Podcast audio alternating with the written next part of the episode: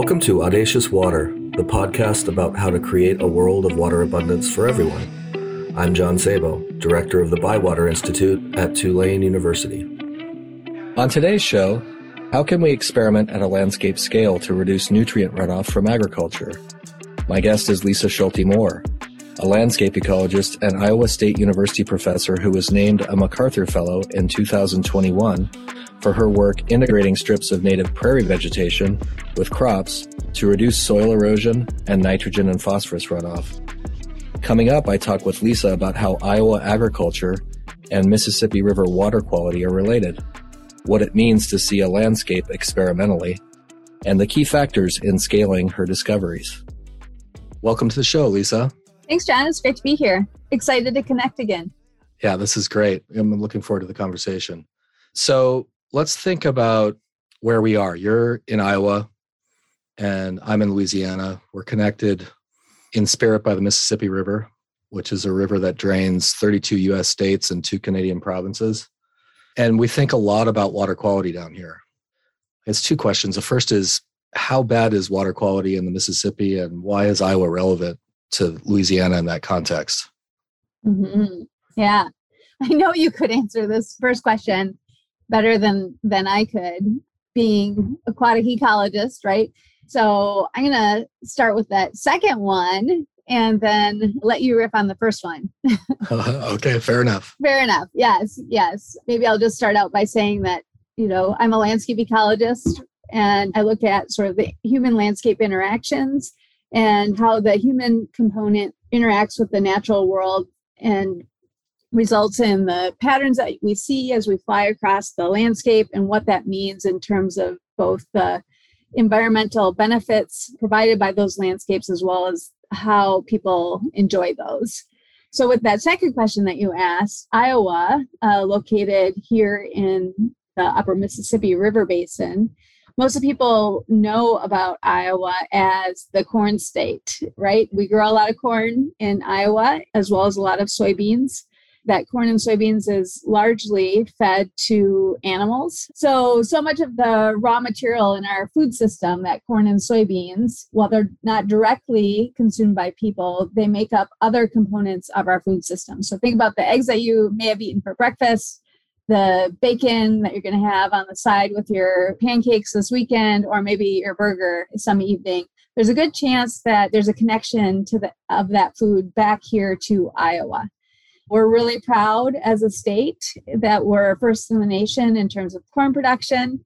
Often we're competing with Illinois on soybean production, so we're usually second there.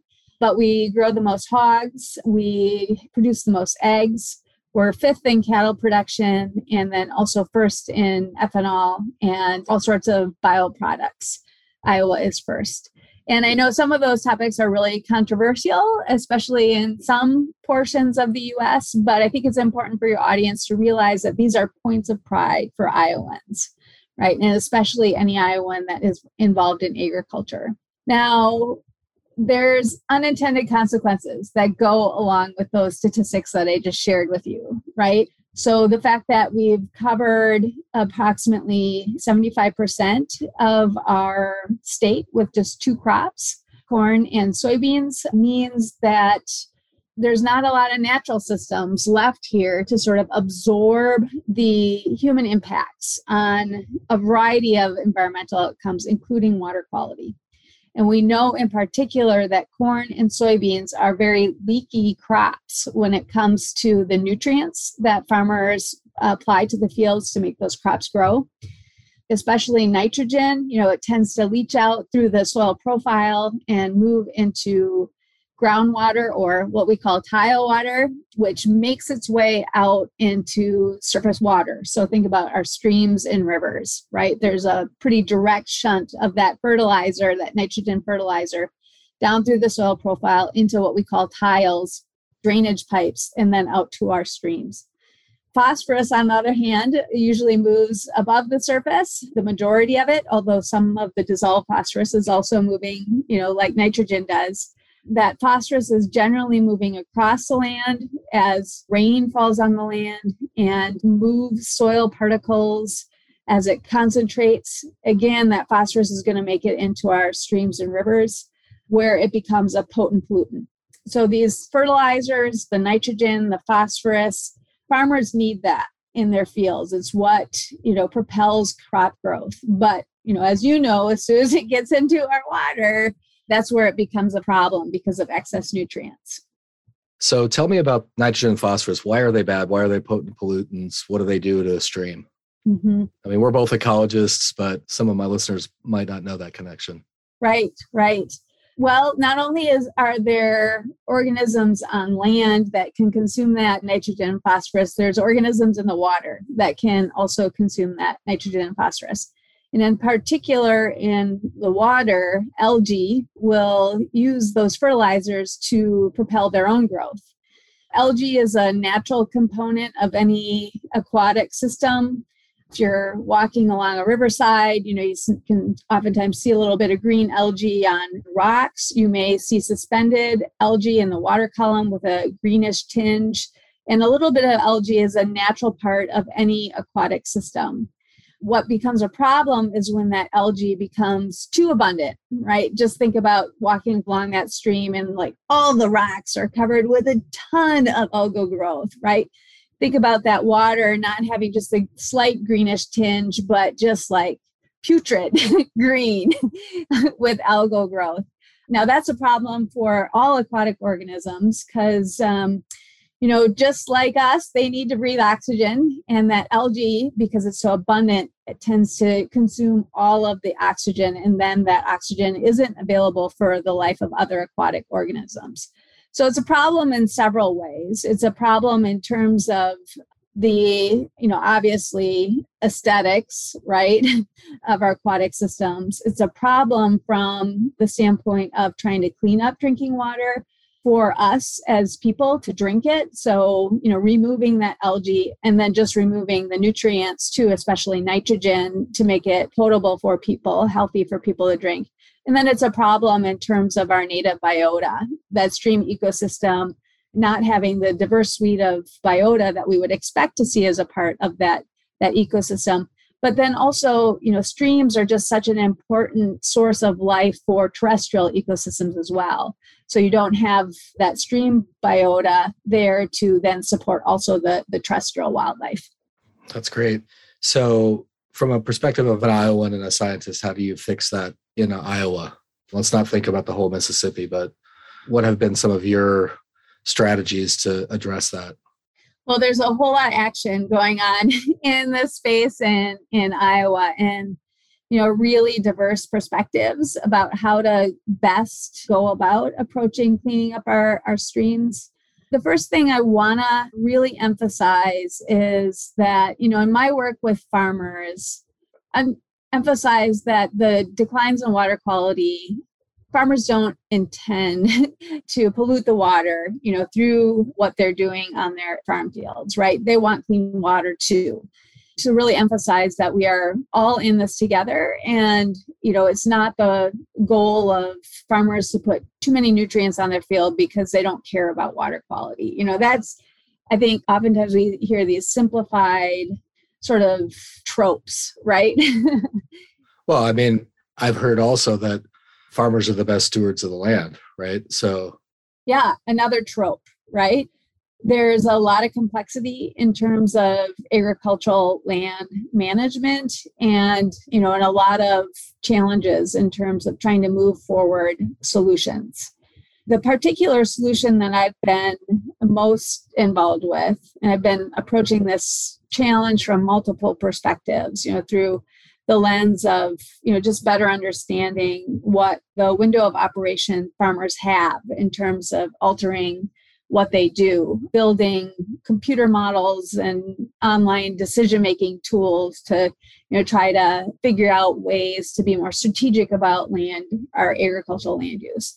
You know, I've looked at this in a multiple different ways the way one of the projects that has had the most success with farmers has been a project that we call the STRIPS project or Prairie Strips. STRIPS stands for Science Based Trials of Row Crops Integrated with Prairie Strips. And the interdisciplinary team that I've worked with on that project, you know, I've been working on this since 2005, a long time now, right? The interdisciplinary team that I work with, we first came to design the prairie strips practice and actually implement it in a pilot setting and collect data on how it was working. The data turned out to be pretty impressive. And so that resulted in our working with farmers to actually put prairie strips on their field. And then because we had that science and because we had that farmer participation, prairie strips actually ended up in the 2018 Farm Bill as a conservation reserve program eligible practice, which now that program can be used to help farmers pay for the costs of putting prairie strips on their land. That's remarkable. That's so cool. There's so many things that I want to follow up on. The first one is when you use the word impressive, we had impressive evidence. Tell me what that looks like.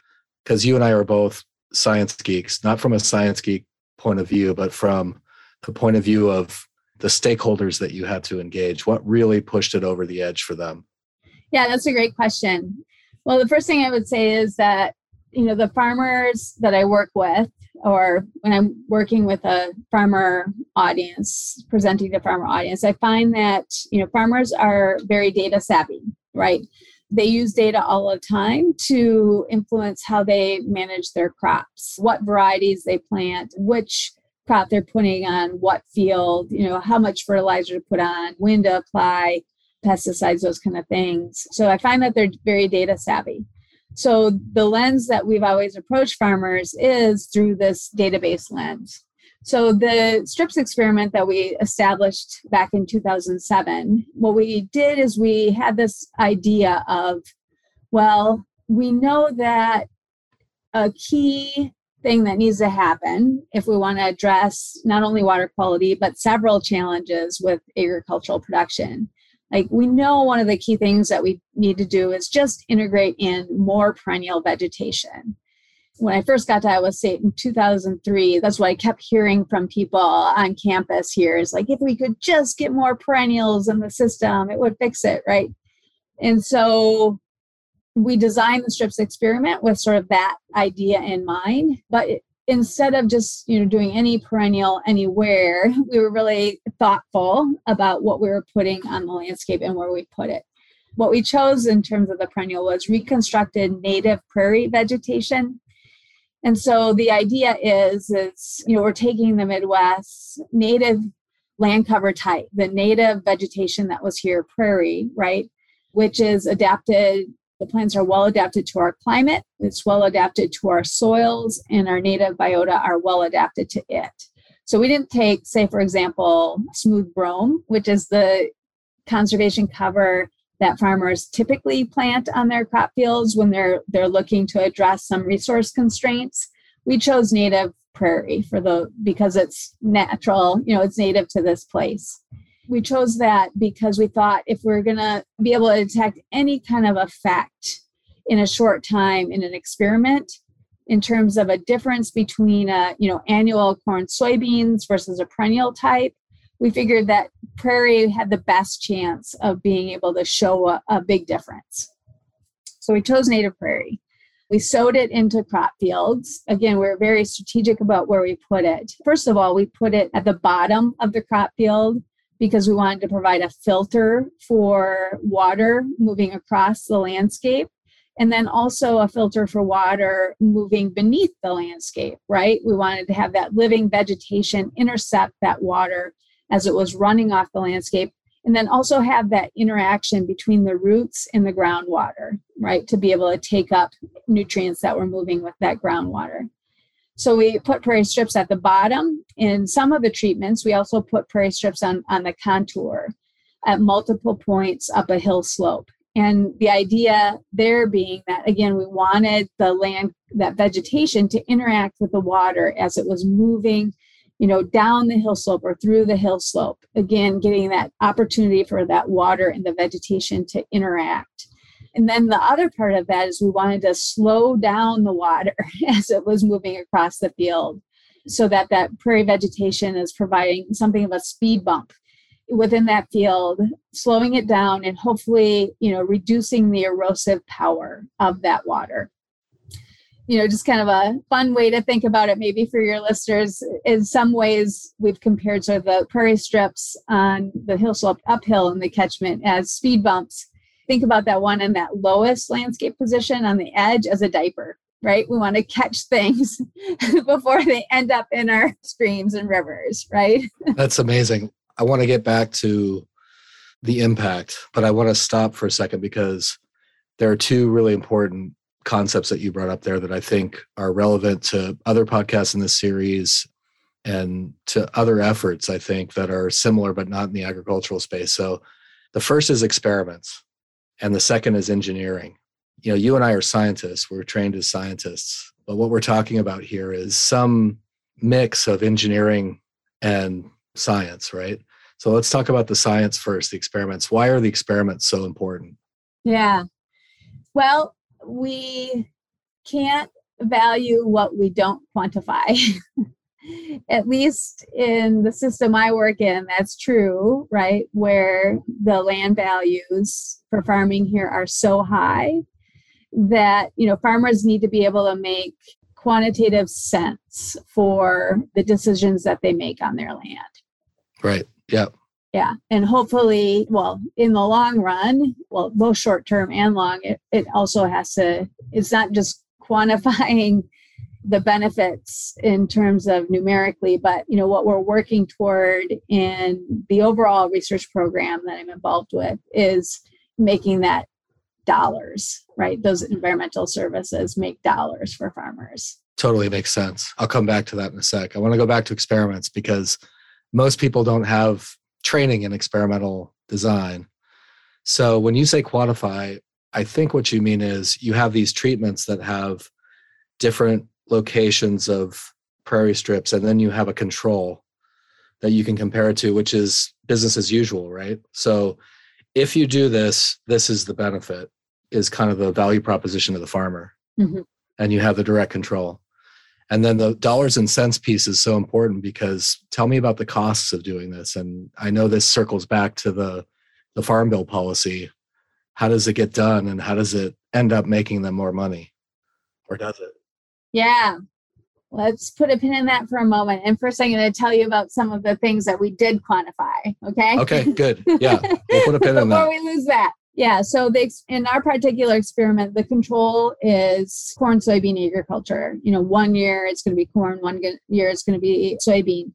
And in this particular uh, experiment, we used what's called no-till soil management technique, where the farmer wasn't, you know, tilling the soil annually, but using a specific mechanism to plant the seeds and with weed control, you know, prepare the seed bed, plant the seed, provide weed control, add the nutrients in which the soil there's minimal soil disturbance. That's really important in this. So the control is the corn soybean no-till we had three different treatments. One was that diaper configuration, right, where we put 10% prairie, but all at the base of a, a, catchment, all before it would, you know, the water would leave that catchment. Another that was again 10% prairie, but with multiple patches of prairie and running along the contour within the catchment, right? So linear strips running along the contour. And then the third treatment was just like that second one, but it was 20%. Prairie made up 20% of the catchment. And what we found in a nutshell is that when you put a little bit of prairie in, it makes a big difference in terms of the environmental outcomes. And we saw almost no difference in terms of whether it was a 10% prairie treatment or a 20% prairie treatment. We also found a few differences in the 44 measures that we took in terms of whether the prairie was all at the base of the catchment or whether there were multiple prairie strips running along the contour. The big difference is just having that little bit of prairie within that crop field. Now, some of the specific measures we found were 95% less soil being lost from that catchment. So we're you know keeping the soil in the field where farmers want it as opposed to letting it run off and out of that system. You said 95% 95% that's huge. That's yeah unarguable. Yeah and that measure right there is by far the most compelling to farmers. As you know, the farmer cooperator on the project who managed the crops around the prairie strips, the way Gary puts it is if you farm, you do not want to lose your soil, right? That's a crucial resource for them. So that one right there is is what has been really compelling. But they also don't want to lose their nutrients, right? They pay for those too. And so what we've shown is that you know, you put that prairie strip solution in and you can keep 77% more of your phosphorus in the field and 70% more of your nitrogen. And we've looked at nitrogen both moving with runoff water and then also nitrogen moving with groundwater. Got to give a shout out to my colleague Matt Helmers, who's the hydrologist on the project, and his his team has collected those numbers. You use we in everything you say, and I'll come back to that at the end. Mm-hmm. Yeah, you know, those are sort of the soil and water measures. Uh, we've since shown that we can build soil health underneath the prairie strips over time, and that data is very compelling to farmers as well. If they're looking for, you know, areas of their farm fields that have been degraded over time and are, are wanting to see, you know, to regenerate those soils, prairie strips can provide that service.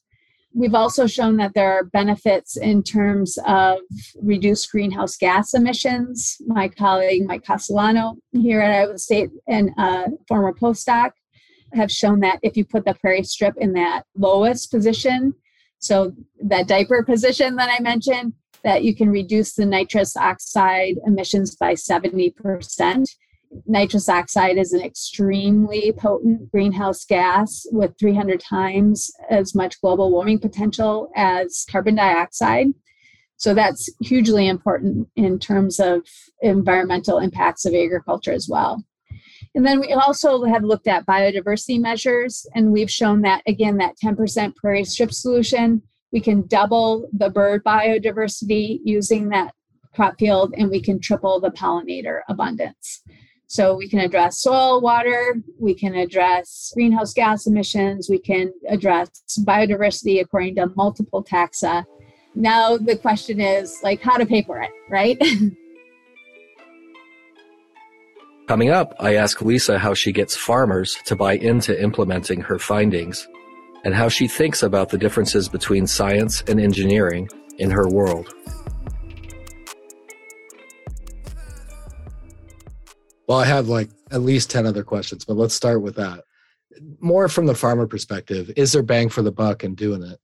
Yeah. So we've looked at this from multiple perspectives and you know how to pay for it i would say is about how i spend 90% of my time these days because even though you know when you put up the graph and you say 95% more soil, you know, 70% more nitrogen, you double the bird, you know, you put all the benefits.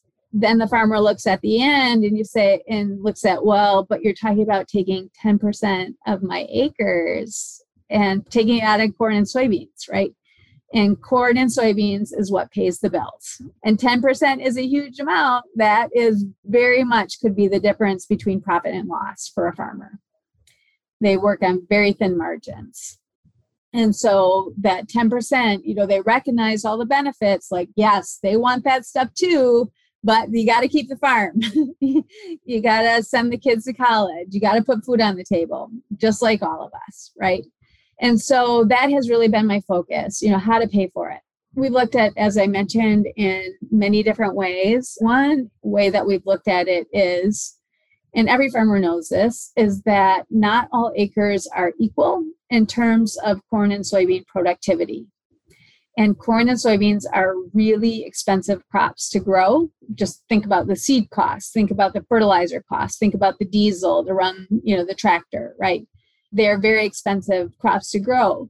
So, you know, there are some areas of their fields that are really they're in corn and soybeans for sort of traditional reasons, when you look at all the costs involved, they might not actually provide income to the farmer, right? Because the costs are higher than, well, because the yield just isn't good enough to overcome the cost of production on those acres.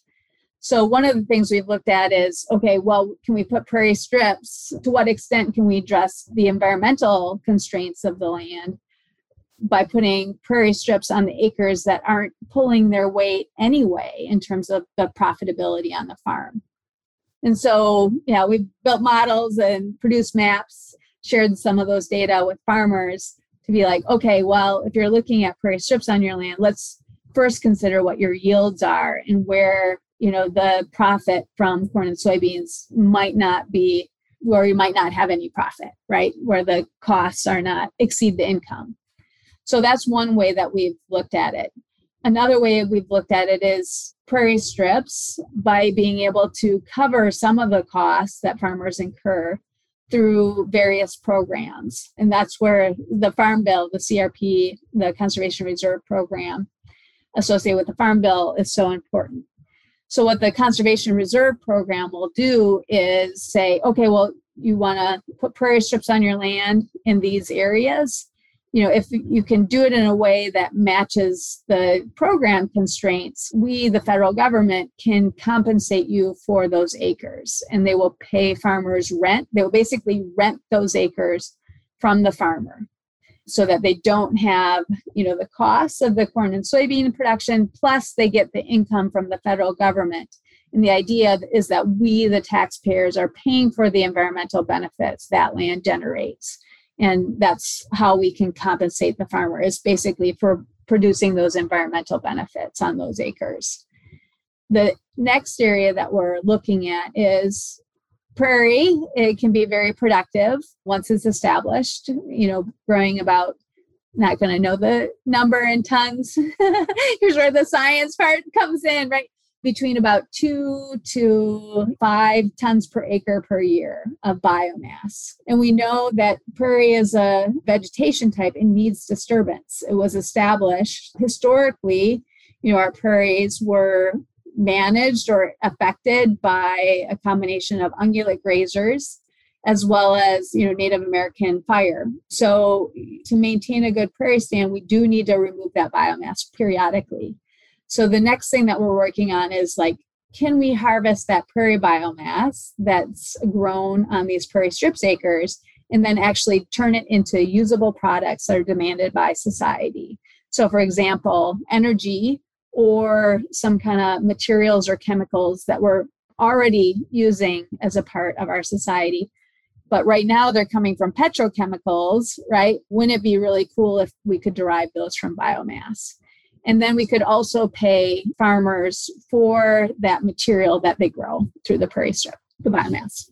I mean, just to kind of play back what you said, it sounds like you're layering benefit for them, layering revenue streams, if you will. Some of them exactly that's super creative and i think it's probably enough on experiments and outcomes but there is one more thing that i want to talk about and you mentioned it early in the interview that you're a landscape ecologist and you talked about seeing things from the plane. And i want you to describe because i think for most people experiments are these things that happen in test tubes right? Where you can measure the gas coming off after you put a a base and a or an acid in a vial of coke or something like that you know something really simple. So but you see the landscape from a perspective that most people don't and you design experiments to address them tell me about inspiration for that maybe like how did you get interested in that yeah that's a great question how did i get interested in that is it because you from the plane you saw these things and they kind of sparked ideas about things that you could do or do you actually close your eyes and see the landscape and imagine the experiments. You know what I mean? Like some people are very visual about how they ideate. Yeah. Two parts into this. First of all, I love science. I love the discovery process, right? The kinds of questions it's cliche, but you know, we know less about the world than we know, right? I love the discovery process. That said, it pains me when my science only stays in journals right that is like literally painful to me like to just you know publish a paper in a journal to sit on some dusty library shelf right so um, the motivation i have as a scientist is not only to do the research but to make sure that it has a chance to get actually implemented in our world. So that is just the lens through which I'm approaching the science that I do. It's use inspired, to use the NSF terminology, right? Solutions oriented, use inspired. Yes. Yeah. Yeah. Exactly. Stopping at that step of, you know, just publishing it, but figuring out then to, how to connect it to the community that could actually make use of it. Yeah. Right. Well, I would add one feather to your cap, which is, and we talked about this in Leopold training a lot, kind of the bright spot philosophy instead of the crisis philosophy, right? You know, I, I think you have a we can do philosophy that is not that common in science, not that common in policy. And I think linking the we can do across that boundary is really super important. Yeah. Just to kind of underscore that, one of my colleagues, you know, he said, Lisa, for better or worse, you just don't take no for an answer. That's funny. Yeah, it's always like, okay, if not right now, when? Excellent. Or if not this way, another way, right? Like, I think the question I was getting at with how do you envision these experiments, I just want to say this. When you described the fields along contours, I saw like a Georgia O'Keeffe painting in my mind, right? Yes. And if you've seen any of the pictures that we've, the team has taken of prairie strips and, you know, part of news articles and such, they are gorgeous, right? We are not only introducing this function back into the agricultural landscapes, like we are repainting these landscapes in really beautiful ways. It's just, yeah, like, you know, some of the imagery is just mind blowing when you see the complexity of you know the prairie strips next to the highly engineered right highly arranged landscape of the corn and soybean right next to it. And it just makes such a, a gorgeous contrast especially during high summer when everything is so green and productive and blooming in the prairie. What i want to say you know for your listeners is that while the pictures are beautiful it's nothing like actually being out there on the landscape. Like the beauty times 10 or 100 right? And just one story to kind of share to bring that home. One day i was out helping one of my graduate students do work on birds. This isn't the water piece right now it's the wildlife piece. Birds. We're looking at nest success of birds and comparing you know the crop fields prairie strips to other more traditional conservation features like the brome, you know, the smooth brome that I mentioned. There was a nest that needed to be checked to see if it was the actual eggs had hatched and the young had fledged. And Vesper sparrow's nest was in the middle of like a 160 acre cornfield. And it was early July, and you know, it was like 90 degrees, humid, and I knew that Vesper Sparrow Nest had failed, but you, you got to collect the data, right? You can't assume. You have to go out and actually collect the data, right? So I walked whatever it was, like the half mile, you know, through, you know, parting the corn all the way, you know, to get to this Vesper Sparrow's nest. Like swimming through it. Yes. It was, yeah, swimming through it and the humid air, right? And I get there, and of course, there's no eggs anymore. You know, I could see where had been smashed, right? And they're no young. So we collected the data, but as I was sitting there, you know, I was I was just listening and it was literally me and the corn. All I could hear was like a little bit of wind rustling in the corn and no other noise. And so then I had to leave that cornfield and go back to an area of the farm that had the prairie strips. And so I walk the you know now three quarters of a mile back through the corn you know to where the prairie strips were. And as i was approaching the prairie strips like it was getting louder and louder and louder. And i get to the prairie strips and it is just brimming with life right?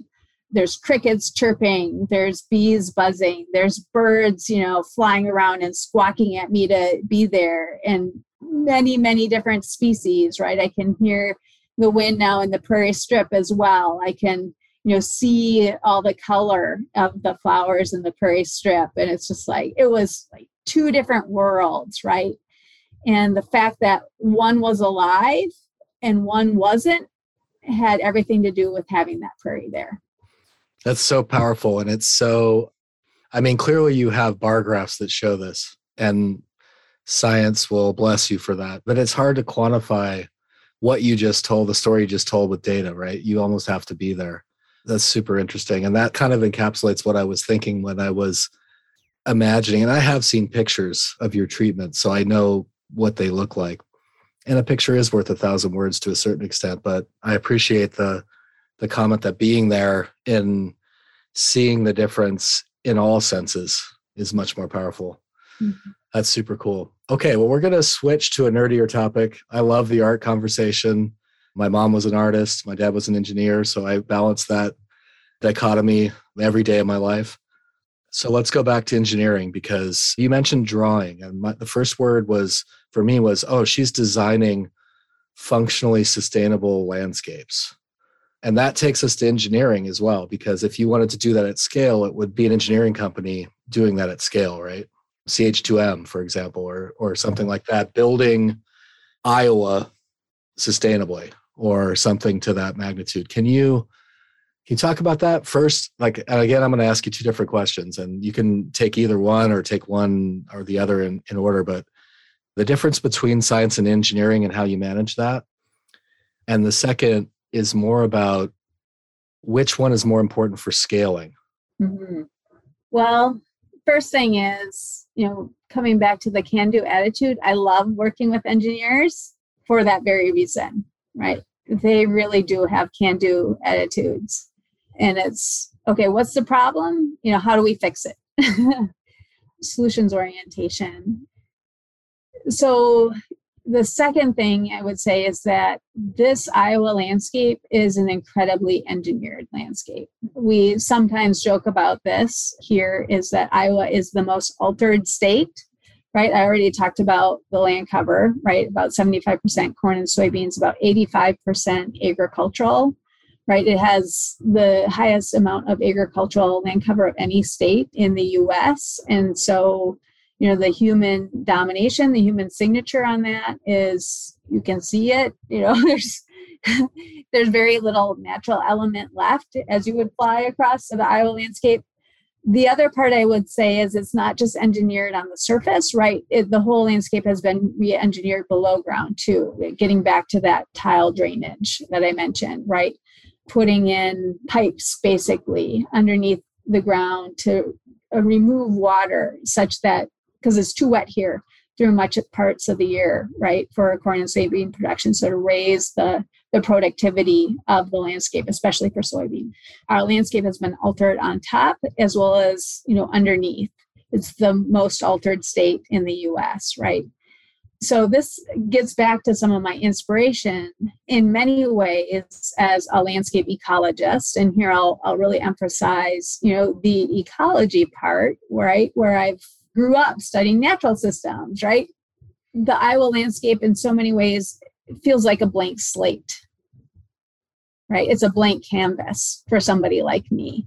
Let's put more diverse landscape elements back on here. Let's repaint the arrangement of patches within this landscape.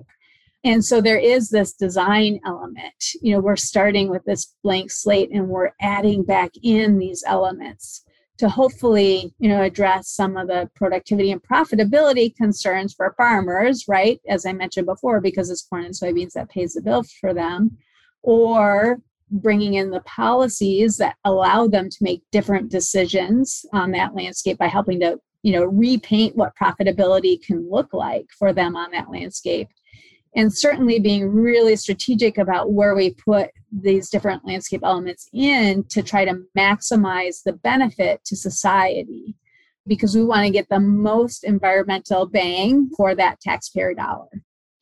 Uh, so much good stuff there. I mean, the idea of design and a blank canvas that's super powerful. And in another realm, another aspect of water sustainability, I've always thought of empty aquifers is our biggest opportunity for resilience. And the blank slate has a similar let's turn the crisis into bright spot kind of feel to it. And I I think it could be very powerful, especially in the policy realm, to speak of it like that, because you could do anything with a canvas. It doesn't have to be full of native vegetation. And so you can imagine a lot of pleasing designs that are that are win-wins in a lot of ways, right? So I love that. Okay, one last question. I want to turn back to how do we finance this? And you have a lot of good ideas in this space. And I just want to preface it by saying that, you know, one of the answers that I always give when people ask me, how are we going to fix water systems to make them more resilient, is that, well, we had the New Deal, but we're not going to have a newer deal where the government comes in and pays for everything. You know, and we have the IIJA right now, which is an amazing influx of capital for infrastructure investment. But at the end of the day, it's going to take more creativity in the finance space. And you mentioned incentives. Incentives are probably the only way that the federal government is going to pay for that. Who are the other actors that need to come to the table, that could come to the table and help, not pay for it all, because that's not going to happen, but offset costs, de risk projects, things like that? Mm-hmm. Tell me about your stakeholder universe, I guess is what I'm asking you. And in particular, the finance part of that. Mm-hmm. Yeah. Well, we had just did a stakeholder mapping exercise in my lab a couple weeks ago. and the stakeholder universe is massive. First, I'll say it, say it that way. It's massive, which you know is very fun, especially since I'm an extrovert. Right, I like talking with people, but it's also a bit of a challenge just to you know connect with that many people in, in groups in meaningful ways but it has put me in contact with people that really see the world differently than you know ecologists you know scientists. And i've really learned through that process about what some of the opportunities are.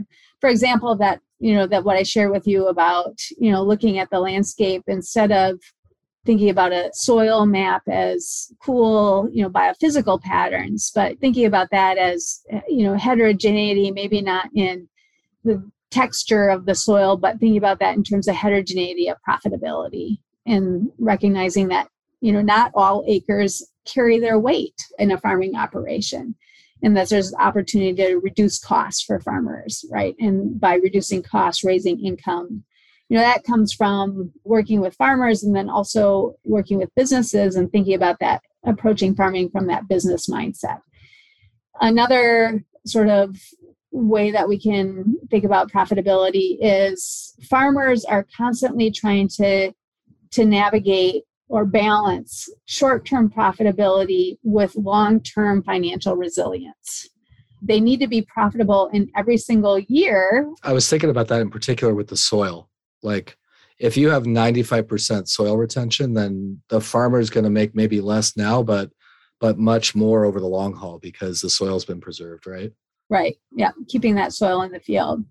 Exactly. Exactly. So it's in the farmer's best interest to keep that soil in the field and keep it healthy. Right. But they may have to make decisions in the short term to keep them so that they are financially viable to the next year. So the worst thing for a farmer is to have a bad year and then potentially sub, several bad years and then lose the farm. And this gets back to a whole nother conversation about being rooted to place and rooted to place for multiple generations, right? And you don't want to be the generation that loses the family farm. So while it's in their best interest to conserve that soil in the long term, they have to be able to be financially viable in the short term to get to that long term, right? So they're constantly trying to balance those things. And it's a challenge and so that's a another opportunity you know can just about every farmer in corn and soybean farmer cotton farmer you know they depend on federal supports for crop insurance.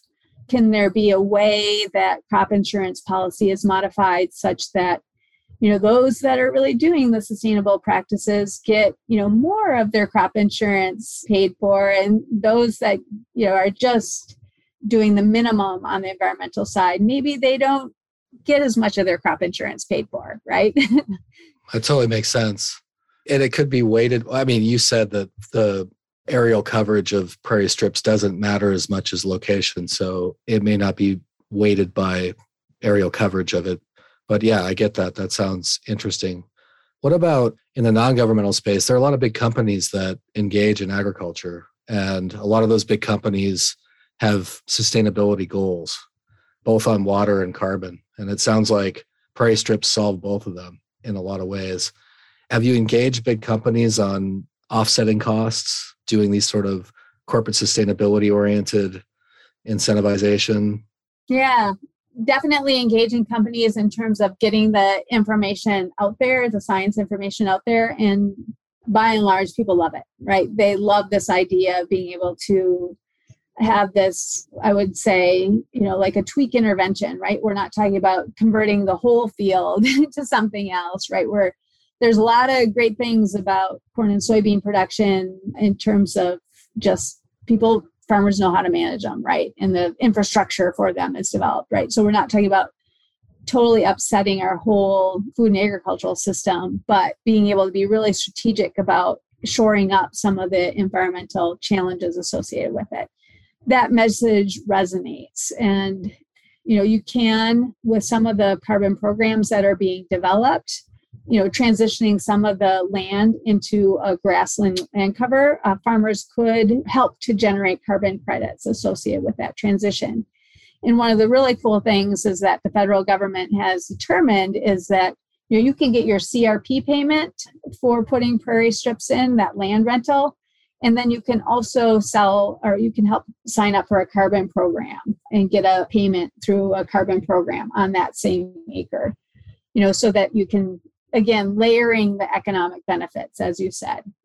So that is an, entirely possible already. So that's exciting. And these carbon programs are are becoming more robust over time another project that we've engaged with here in iowa you since we want to bring it back to the water space is i've engaged the city of ames because it's close right it's where I live, another partner of the Sand County Foundation is also engaging other municipalities in Iowa to work with farmers upstream of those municipalities to put in prairie strips and other conservation practices as well. And the Sand County Foundation worked with the state of Iowa to develop an MOU, a memorandum of understanding, that allows municipalities to use the nutrient reduction associated with changing those practices upstream on agricultural land and the nutrient retention benefit associated with that, the municipality can then use that nutrient retention as a part of their discharge permit associated with their wastewater treatment plants under the Clean Water Act. The uh, wastewater treatment plants have permitted levels to which they can release nitrogen or phosphorus into the stream. They need according to federal law right they have to stay below their permitted discharge. And some of them they've put on all the cost effective mechanisms for you know staying within their permitted level and the next most cost effective way that they can stay within their permits is actually by improving the water quality coming into the plant this is great because now we have people in urban areas, again, really connected to the farmers upstream of them, right, in mm-hmm. financial ways, and then bridging that urban rural divide that is developed in our society. It's similar in some ways to water market. Yeah, it's a payment for ecosystem services, you know, clean water market. Yeah, that's cool. Well, hey, this has been a super fun conversation. This was a lot of fun. That's it for this episode of Audacious Water. If you like the show, please rate or review us and tell your colleagues and friends. For more information about Audacious Water, visit our website at audaciouswater.org backslash podcast. Until next time, I'm John Sabo.